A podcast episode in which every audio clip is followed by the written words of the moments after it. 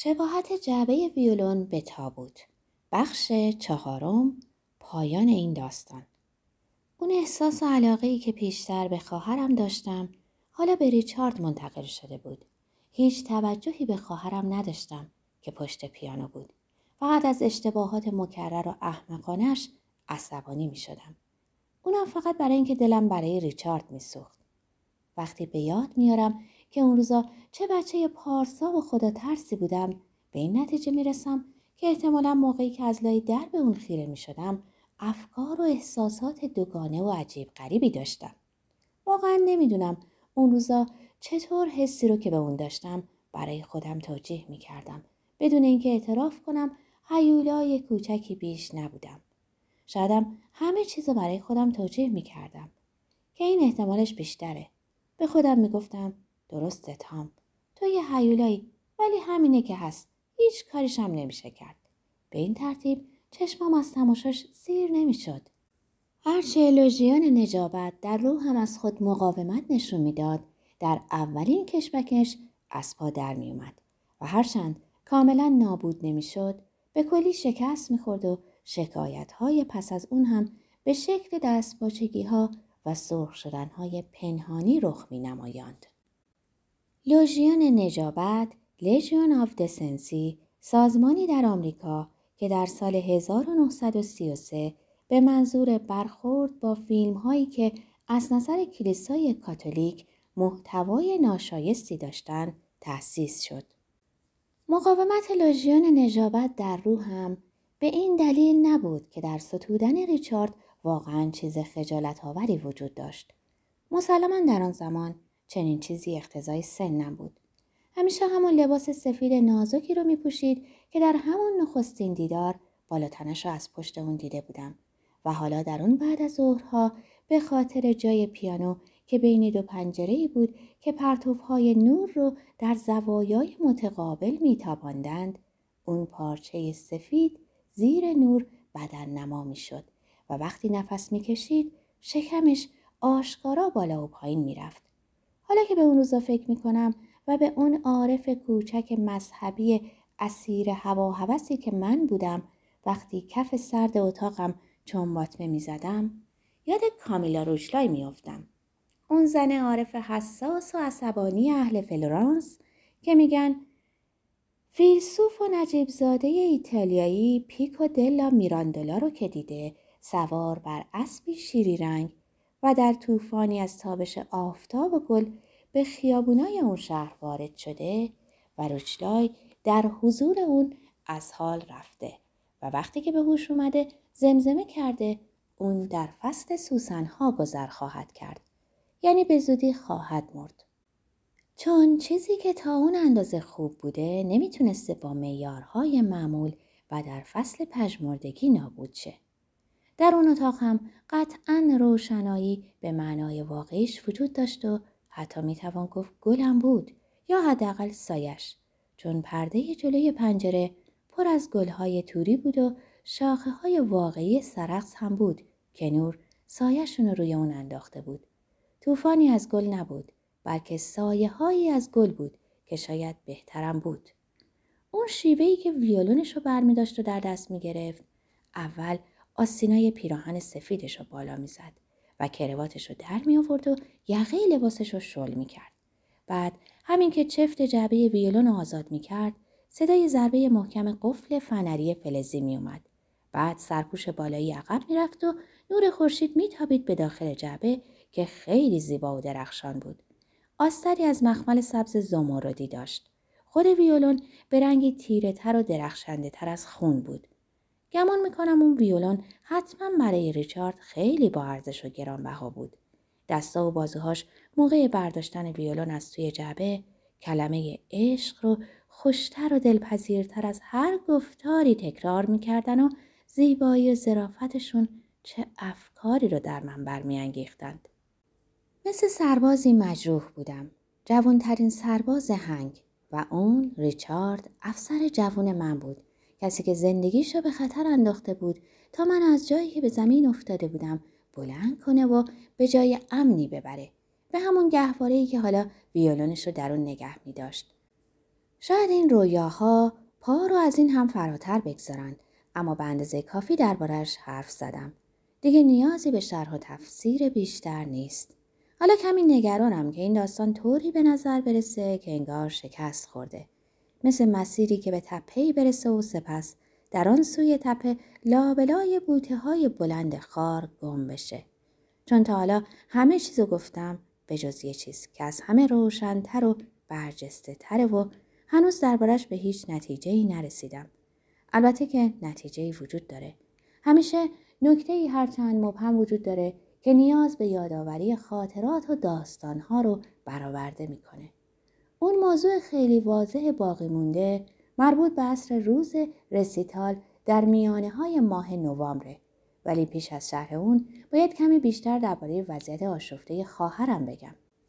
شاید می‌تونستم خودم رو به زور در ذهن و قلب اونجا کنم ولی در درستی اون شک دارم. چون در اون دوره به هر چیزی که به اون مربوط می‌شد نگاه خسمانه ای داشتم. نگاه هم به اون شدیداً با حسادت و آزردگی همراه بود. با این فکر که اون به خاطر خیانت به دوستی دوران کودکیمون داشت تنبیه می‌شد. از مشکلاتش هنگام اجرا با ریچارد احساس رضایتی آمیخته با تحقیر داشتم یه روز عصر خیلی اتفاقی مکالمه بین مادرم و خانم ایلی رو شنیدم. خانم ایلی که در ابتدا از افت ناگهانی استعداد بینظیر خواهرم در نوازندگی پیانو گیج شده بود حالا واقعا نگران و کاملا مبهوت شده بود. مدتها بود که همه جا از استعداد و توانایی خواهرم تعریف و تمجید کرده بود حالا به نظر می رسید خواهرم داشت آبروش رو جلوی همه می برد. چون نه تنها ناگهان در یادگیری قطعات جدید ناتوان شده بود بلکه قطعات قدیمی رو هم داشت فراموش می‌کرد. در ابتدا اینطور برنامه ریزی شده بود که خواهرم در روز اجرا برای مقدمه و پیش از اجرای دو نفره با ریچارد چند تکنوازی داشته باشه. حالا مجبور بودن تکنوازی ها رو از برنامه حذف کنند و خانم ایلی نگران این بود که خواهرم حتی توانایی اجرای دو نفره رو هم نداشته باشه. اون می‌خواست بدونه آیا مادرم علت این افت نگران کننده و نابهنگام توانایی خواهرم در نوازندگی رو می‌دونه یا نه؟ آیا شبا بد میخوابید؟ اشتهاش چطور بود؟ بدخلق و زودرنج نشده بود؟ مادر در حالی که خیلی از دست معلم عصبانی و ناراحت شده بود تلفن رو قطع کرد و همه شکایت ها و نگرانی ها و سوال های او رو برای مادر بزرگم تکرار کرد. مادر بزرگم که مشغول خیاطی بود چیزی نگفت. فقط لباشو با ناراحتی جمع کرد و مثل یکی از اون زنای عاقل و محترمی که از سرنوشت محتوم انسانها با خبرند سرش رو تکون داد ولی هیچ راه حل عملی برای این مشکل نداشت و فقط گفت که شاید اصلا اشتباه باشه که بچه های با استعداد رو از سن خیلی کم به این کارها وادار بکنیم. ریچارد تا جایی که می‌تونست در برابر خواهرم صبوری می‌کرد و گاهی هم پیشرفتی حاصل می‌شد مثل اون مواقعی که خواهرم مشتاقانه و با اعتماد به نفس شروع به نواختن می‌کرد و ملودی ها مثل پرندگان از قفس آزاد شده از زیر انگشتانش به هوا برمیخواستند چنین پیشرفتی هرگز حتی تا پایان یک قطعه ادامه پیدا نمی‌کرد اشتباهی رخ می‌داد و بعدا شکستی دیگر اتفاق میافتاد یه بار خود ریچارد پریشان و ناراحت بود. ویولونش رو جوری در هوا نگه داشته بود که انگار داره با جارویی تارهای انکبوت روی سقف رو تمیز می‌کنه.